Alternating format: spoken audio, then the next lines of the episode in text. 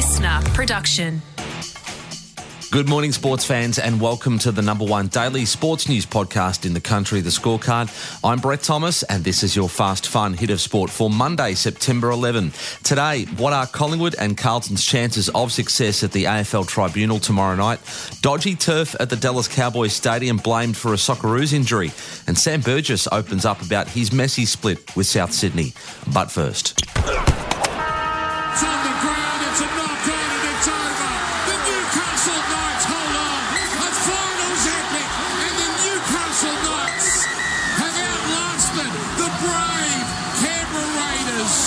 An instant classic in the NRL last night. Newcastle staying alive with an extra time win over Canberra in front of more than 30,000 fans at McDonald Jones Stadium.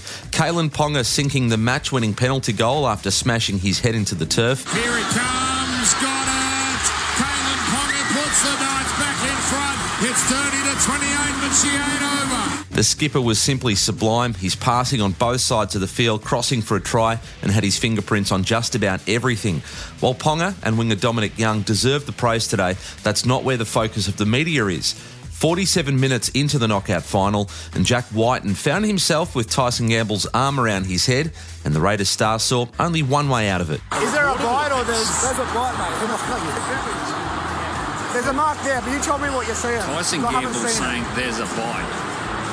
Well, you could see the indentation on the wrist. Now, the marks on Gamble's arm and the response from Wighton a little bit later saying, I had no other choice, kind of dobs himself in. Charlie bit me. His coach Ricky Stuart gave a short response in how he saw the incident. you know, all the allegations. And I, just hope that great game of football is not overshadowed in the media by that. I can agree the final shouldn't be overshadowed by that unsavoury act, but it is one that should have resulted in a binning or a sending off during the match and probably some sort of ban, given the evidence seems to be pretty clear cut. As Wighton waits to hear whether he will cop a ban for biting, the club he joins next year, South Sydney, are putting the puzzle pieces back together on how they fell from top four after round 15 to missing the finals. Amid one of the all time epic collapses, You totally shat the bed, buddy. came rumblings that the Bunnies' favourite son and assistant coach Sam Burgess had fallen out with coach Jason Demetriou over the treatment of star players Latrell Mitchell and Cody Walker. The belief was the pair had too much power in the sheds, and Burgess thought they needed to be pulled into line, while Demetriou was happy with the status quo.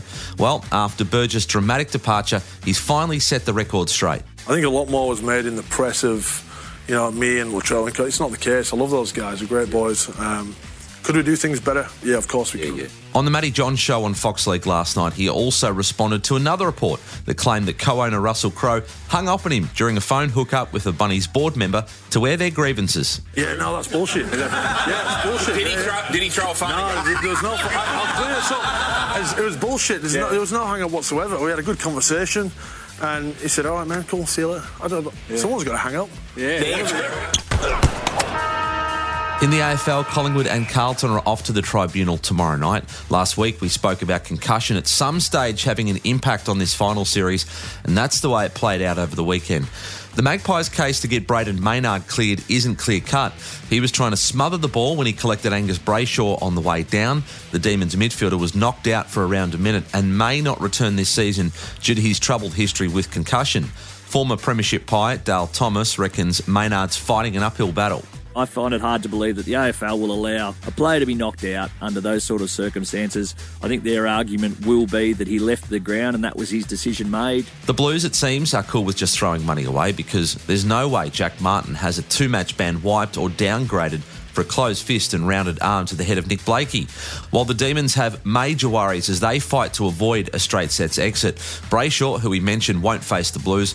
And while Jacob Van Rooyen accepted his suspension for another incident, leaving a big hole in the Demons forward line yet again.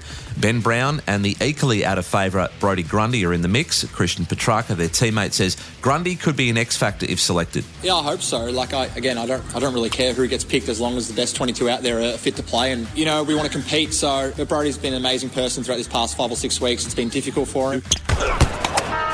Let's whip around what else is happening in the world of sport this morning. We have a new basketball world champion. Germany have done it.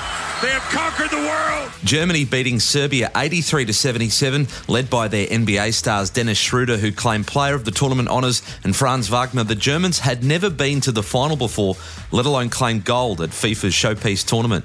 Socceroos coach Graham Arnold says dodgy artificial turf at the Dallas Cowboys Stadium is partly to blame for both goals they conceded in the 2 all draw with Mexico and midfielder Jackson Irvine's injury. He's rolled his ankle. Um, he was in a lot of pain. I asked him if it was good. He said no.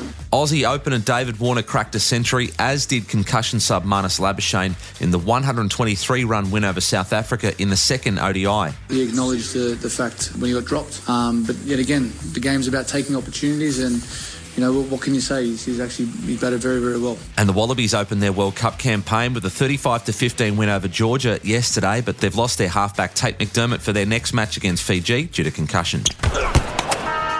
And that's your fast fun hit of sport. Hit subscribe so you don't miss the ep each morning. Catch you tomorrow on the scorecard. Listener.